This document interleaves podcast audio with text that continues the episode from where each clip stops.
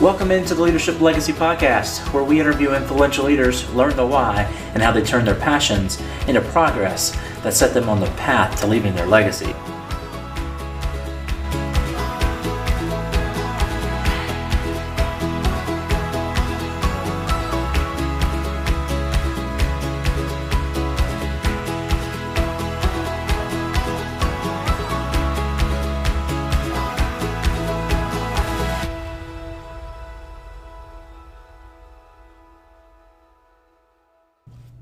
Welcome to another special edition of the Leadership Legacy Podcast.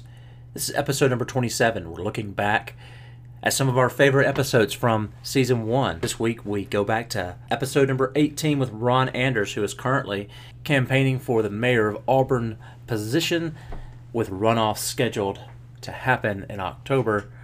So let's take a listen to see what Ron has to say about about his life, about the passions he has, about the plans that he has for Auburn and how he sees uh, the city of Auburn, Alabama growing in the future. Welcome to the Leadership Legacy Podcast. I have the honor of sitting down with Mayor Pro Tem and current Auburn City Councilman Ron Anders Jr. Ron, thanks so much for joining me today. Glad to be here today. Thank you for having me, Tony. Absolutely. Ron, tell us a little bit about your story. Where did you grow up? Well, it's a, it's not a real glamorous story. Okay. I, I moved to Auburn when I was one. Okay. Um, my granddad uh, was in the bookstore business for many years and uh, was in downtown Montgomery selling books to uh, all the children that went to the city school system in Montgomery. Mm-hmm. And in the mid 60s, the state legislature decided to change that and started providing the textbooks for the children for the school systems. And that essentially put him out of business. Okay. And so he looked around and thought about, I like this industry. This is what I want to keep doing. So I've got to get back in the college end of this business. And where can we go? And he decided to move the family to Auburn. My dad had been a recent graduate of Huntington University where he played baseball and graduated with an accounting degree and had been out in the corporate world for a year when my granddad made this decision. So we were, my family was living in Savannah, Georgia. I was a baby, and uh, my dad made the determination to move to Auburn and start a business with his father. And so Anders Bookstore opened in January of 1966. I would have turned two that year. And, uh, and so I was blessed with the opportunity to grow up in Auburn, really from 18 months till as I sit with you today. This has been my hometown, and I feel very fortunate for that. It was a different and unique place in the 70s and 80s than it certainly is today, but it was still special and wonderful and had great friends and just great experiences, primarily being around downtown Auburn and the campus. Um, we would just, my brother and I would just be at, be at our family's business a lot after school and on weekends and and my parents allowed us the freedom to kind of wander around downtown. So we drank a lot of lemonade and ate a lot of ice cream cone bar, uh, ice cream cones, and went over to campus and played football in Samford Park and wow. middled around. So it was a great, wonderful experience. But I've been in Auburn all my life. Going back maybe to when you were in college at Auburn, um, as I was researching, you were the mic man um, mic during man? a pretty impressive, uh, impressive year there in '86. Yeah, well, it was uh, that was a great opportunity, and it's uh, and it's no different than really city government or working in a nonprofit. You're being a part of something that's bigger than yourself, and you're mm-hmm. and you're trying to get people to gather around and, and, and cast and join a vision that helps the bigger because mm-hmm. And so cheerleading was that for me. i had mm-hmm. been an athlete in high school and was looking for an outlet to to continue to stay involved in athletics and you know, because of a couple of fraternity brothers, they introduced the idea of being a cheerleader to me, and I was fortunate enough to be selected twice. In my second year, I was selected as the head cheerleader and got to be the mic man, which meant I had the microphone in the middle of the field before the game and in front of the student section during the game. And that was the year Bo Jackson winning the Heisman Trophy, and it was a very exciting time at Auburn. Coach Dye really changed the mindset for Auburn people who had really been worn out of a decade of losing, and he brought confidence back to Auburn folks. And even though we didn't beat Alabama that year, there was a long field goal kicked on the last play of the game that, that beat the Tigers. But the, cheering during the Bo Jackson times at Auburn and being a part of Coach Dye's program and even Coach Smith's basketball program, which my two years of being a cheerleader, we went to the won the SEC tournament one year, went to the Sweet 16, and then the next year went to the Elite Eight and came within a whisker of going to the Final Four. um, just great experiences to be around the athletes, the coaches, to see them as real people, mm-hmm. not as figures that wear uniforms or that are on TV, but to know who they really are as, as men and women um, was a great opportunity. And it was just a great chance to meet other people on campus and be a part of the fabric that makes Auburn special. Well, when you graduated from, from Auburn, you went into the banking business for a little bit, but then you came back to. to I Auburn. did. So you know, as, as a lot of kids that grow up in Auburn, they they want to make sure that if they're going to stay in Auburn for most of their life, it's the right decision. So mm-hmm. The determination was made for for me to to go to Birmingham and see another side of the world because I only had one perspective, and so I did go to. Birmingham worked for South Trust Bank for a year, and then I worked for a financial planning company, First Financial Group, for a year and a half. And and much like my grandfather did with my dad when he drove to Savannah one day and said, Son, if you'd like to go into business with me, now's the time. My dad repeated that mm-hmm. um, in the summer of 1989 and came to Birmingham and said, Look, if, if you're ready to come home and work with me in the business, now's the time and here are the reasons. And so I took him up on the offer. It wasn't a real hard. He didn't have to convince me very mm-hmm. long. And so I moved. I graduated from Auburn in 1986 in uh, December of '86, and I moved back to Auburn over the summer of 1989. And you've been here ever since. And I've been here ever since. You've had a lot of interesting things go on in your life, um, not only from you know working in the bookstore for a while, but former president of the Auburn Chamber of Commerce.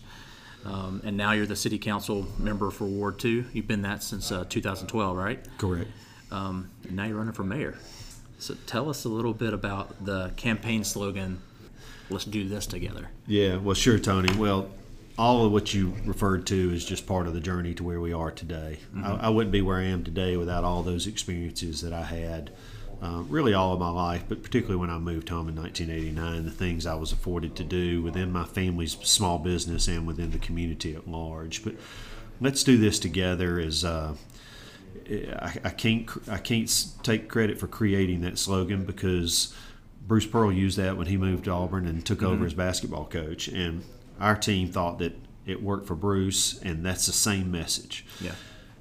We do have a fractured population right now. We have people that um, believe one thing on one side of the issues and believe another thing on the other side of the issues.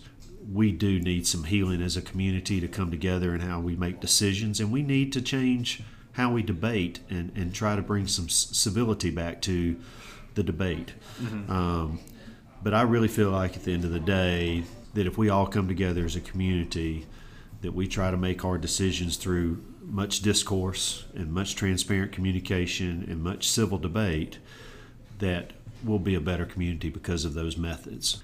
And so it's going to take a little more work because we're going to have to be more thoughtful about some of the bigger decisions we make and, and, and how we present those to the community and how we allow the community to weigh in on those decisions. But it's a it's time for Auburn to come together. The stakes are very high.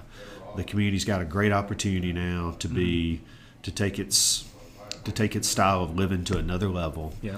And we can't do that if we're pulling against each other. We've got to do it if we pull together. And I'm a big tent kind of guy. I respect everybody. I love perspectives that are different. Mm-hmm. Um, I love to listen to people. And so let's do this together just is really who I am as a leader and who our campaign wants to, what we want our campaign to be about uh, as we operate this summer. I think that's one, one, one of the things that as a, as a citizen of Auburn that I've loved and just been proud to be a citizen of Auburn is just how well the city council has worked together, and uh, I appreciate your service there. Um, I know that, like you said, there are a lot of things happening in Auburn. A lot of people don't want it to grow, but a lot of people want it to grow. And talked with with a, a person who is familiar with a lot of the developments going on, and it's like you know, if if we don't grow, we die. And so, you know, how, how do we as a city, you know, grow and become become stronger together? I think that I think your campaign slogan is is is perfect for that. Well, we did put a lot of thought into it, and um, it just seemed the timing timing is everything on these on, on, your slogans and your campaign, and for where Auburn is right now and what Auburn's been through and where Auburn needs to go, it's the right message. Well, what's the hardest thing do you think that the mayor's office and the city council are going to have to deal with over the next five to ten years? It'll continue to be the growth without question. And, and how do we grow and why do we grow? Auburn has been discovered. It's, it's no more just people wanting to come here for the school system. It's no more just people who went to college here but want to retire here. Now, it's Auburn's a great place to live. Mm-hmm. Auburn's a great place to do business. So you're seeing, we're starting to see, and you can see as you, if you were to meet your neighbors up and down the street, that folks are coming to Auburn for many, a myriad of reasons now. They might primarily work in and out of Atlanta, but they live in Auburn. And so how do we want to grow and how big do we want to be will continue to be decisions that we'll have to methodically go through and have policy on and have a vision for. And um, we've done a lot of planning. Our planning department has worked overtime with our planning commission to establish what they think is an optimal boundary for Auburn to grow to. Mm-hmm. Um, we have done a comp plan that, that looks at land uses until the year 2030 that was decided upon by a thorough study of uh, a consultant, the Planning Commission, and the community. We have done a downtown master plan that once again used a consultant, the Planning Commission, and the community to try to create a vision for the future of mm-hmm. Auburn. Mm-hmm. And even with all those documents in place, Tony, there are sometimes things come up that make you think, is what the document says the right way to go here. And so we've got to continue to have methodical questions. But the when it comes to growth, do we have the resources, the infrastructure to support the growth? Because when people move to Auburn, they're coming here, they're excited, they're coming here, but they think that all the roads should be good and there should be a desk for their child in a classroom and there should be a place for their child on the ball fields or on the courts. Yeah. And there should be enough policemen that if something happens, that somebody's going to get to them or a fire truck can get to them in time and that their water is going to be good and clean and powerful when it comes through their spigot. Yeah. And we've got to be able to keep up with all that as we allow homes to be built and people to be people to move to Auburn. So we're not the federal government. We don't have the ability to build walls. Mm-hmm. We have to have strategy and, and a philosophy. And we'll continue to have to, to evaluate that. Downtown Auburn. What is downtown Auburn going to look like in 20 years? We have just gone through a very arduous uh, discussion and debate about the height of the buildings in downtown Auburn. Mm-hmm. And those kind of discussions are going to continue to come before us because the investment and opportunity in downtown Auburn is so great that the resources are going to show up and knock yeah. on our door that says, We'd like to do something here in downtown yeah. Auburn, and this is what we can do. Which, for somebody who grew up here and lived here all his life, those kind of resources were not available locally, but you're starting to see people from a national perspective that oh, yeah. think Auburn's a great place to do business. We're going to build this in Auburn, or we want to put this business in Auburn, or we want to put this store or this mm-hmm. restaurant in Auburn.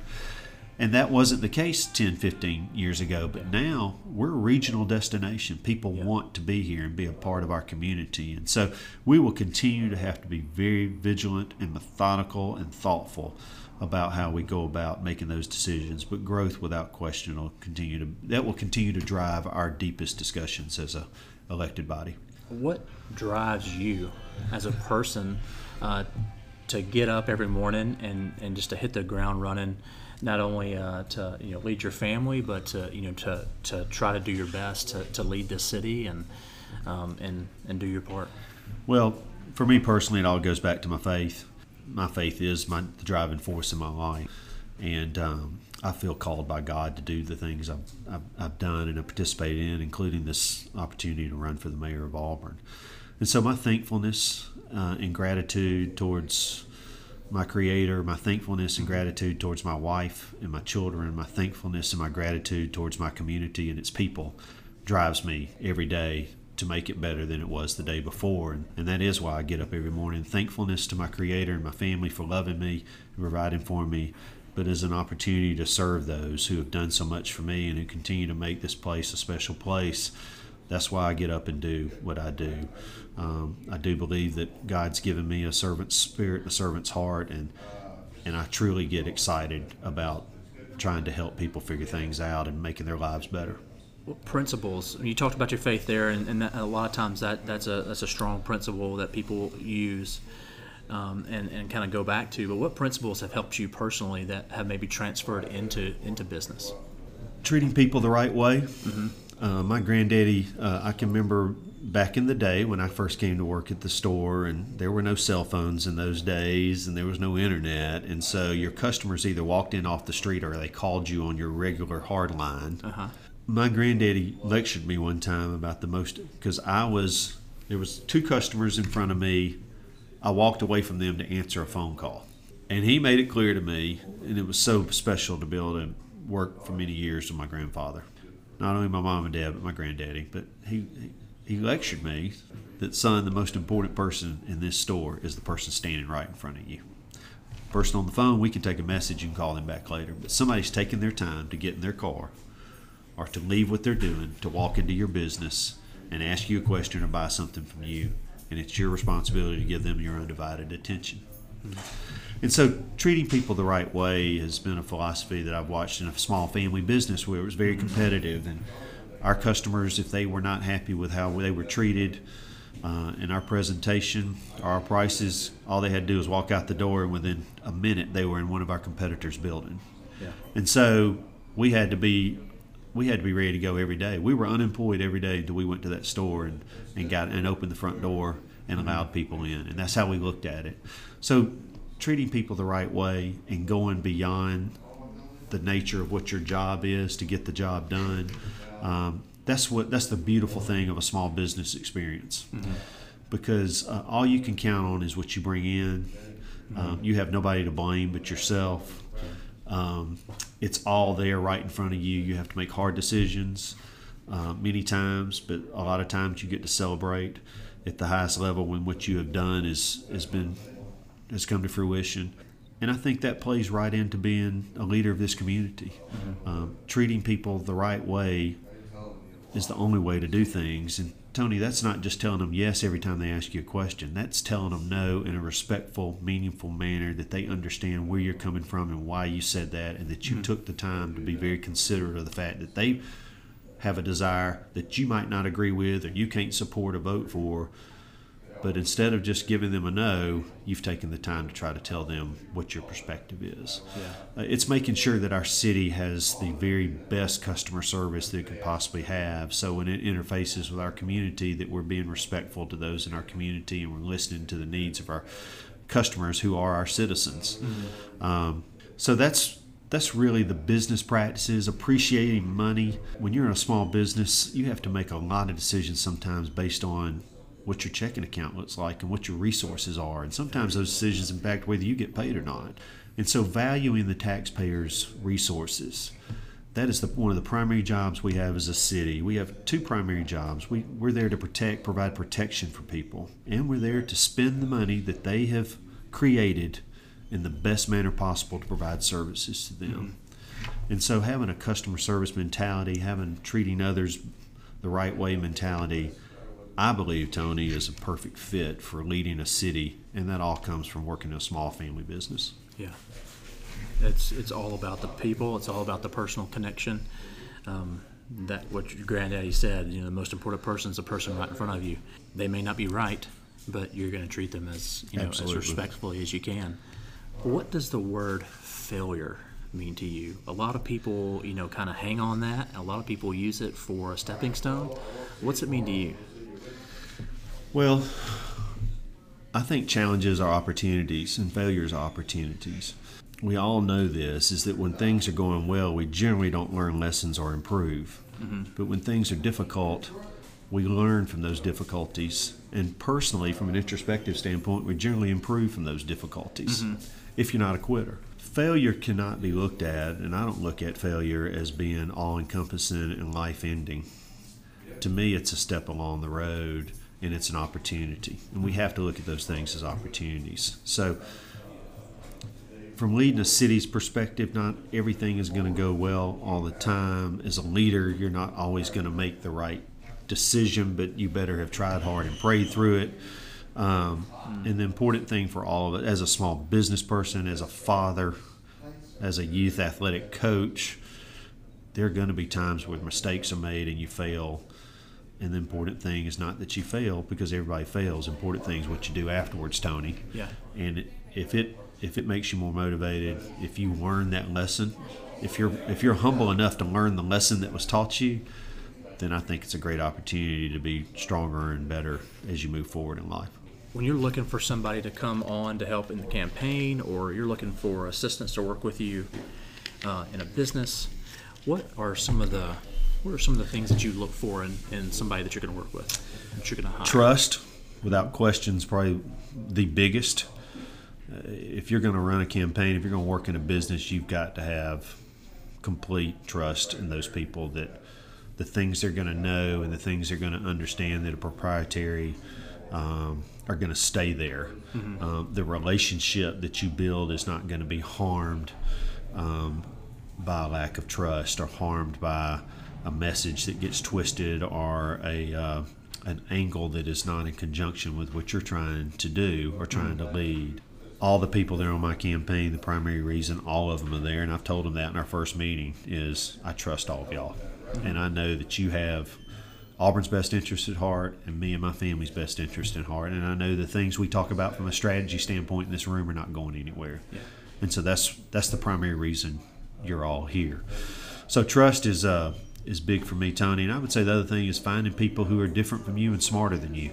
It's a, a good leader doesn't assign a bunch of folks that nod their head at them all the time. You better find people that challenge you, that help you think differently and help you think in a more efficient manner and help you make better decisions. And, and don't be afraid to bring really smart people around you or people that have different ideas than you. To me, it's it's bringing smart people around you, people that are different than you, and it's folks thought, and ultimately, either one of those, they've got to be covered by the label of trust. Mm-hmm.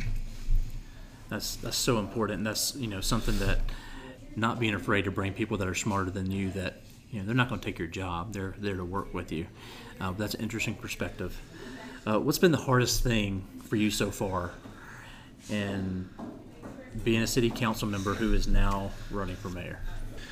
Well, it certainly is. A, uh, it creates an overlap that's a little awkward when mm-hmm. you're still serving on the city council, still making those biweekly decisions for your ward. You're mm-hmm. still answering the calls of the citizens in your ward when their specific needs, mm-hmm. but you're sending a message to the community that's more global and widespread. Mm-hmm. Um, it, it's just awkward. It's not a problem. It's just an it's just an awkward time, and it's mm-hmm. natural to to what's happened. Bill Ham faced the same thing in 1998, yeah.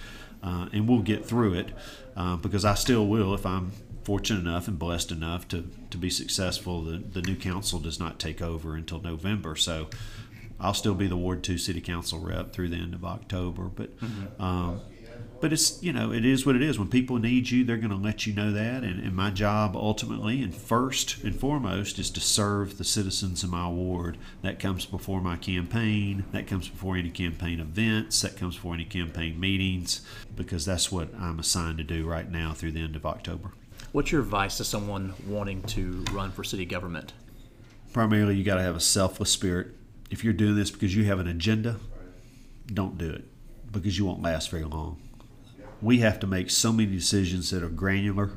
We have to make so many decisions that are unique to, to itself that if you're only there because you want to solve one problem, then you won't make it very long and you'll become disinterested and you won't be a good servant of the people. Mm. So, truly, you've got to look in the mirror, check your heart, and ask yourself, why do I want to do this? Mm-hmm. And if you're about really serving people then it could be a good fit for you. Um, I would ask those do you like to handle problems? Because your primary job as a city council representative would be to listen to your constituents and help them figure solutions out through through circumstances in their life that are difficult. Yeah. Some people, I for instance, get a lot of energy from doing that kind of thing. Mm-hmm. Some people might see that as a nuisance some people might be good at that on Monday and Tuesday, but by Thursday and Friday, they're tired of it and don't want to receive any call. The fact is, is a city council rep or a mayor is going to have a cell phone listed, they're going to have an email listed, and they can't blow off the people when they contact them. Exactly, because those are the, those are the people that put you there. They deserve a response. Maybe not mm-hmm. immediately, but they deserve a response. And so, being being a selfless person is and not agenda driven is very important being somebody who's willing to help people solve problems. And then I think at the end of the day, you got to look at your time. What is your job and your family situation?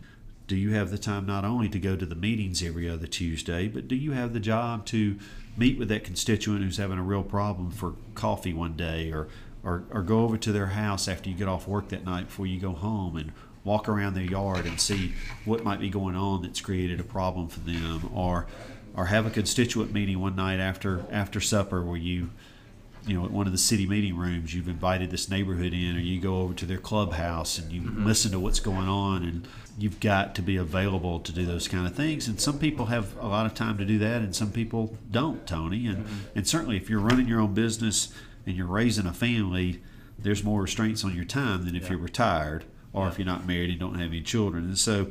Um, but I think the people that are running their own business and they're raising a family are great folks on the city council. They've just got to be have a very structured schedule and be able to justify the time because it does take time. And we have been, by and large, a very mayor-dominated city government since Bill Hams being the mayor because he's passionate about what he does. He's good at what he does, and in the future, the city council is going to have to take more uh, ownership of the responsibility of running the city. And I'm a real believer in team mm-hmm. and uh, the team's got to have a leader, but the mm-hmm. team needs to operate as a team and focus as a team. And so, my vision of the future of Auburn City Council is that they will be more engaged and be more involved than having two city council meetings a month. That there'll be more things going on. And so, in my communication to people who have sought me out for council mm-hmm. about running for city council, I've said to them, look, I believe in the future it's in Auburn's best interest for the city council to be more engaged, which means we won't meet to just meet,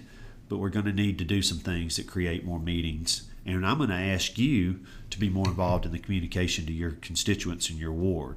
Now, we'll certainly want everybody to do what they naturally feel comfortable doing, whether that's having a, a one-on-one meeting or having a group meeting and it's in person or creating some type of electronic or social media uh, platform to communicate to their to their constituents. But our city council members, I, I believe, going forward, it's going to best serve our citizens if they have a more intentional outbound approach to communicating with them.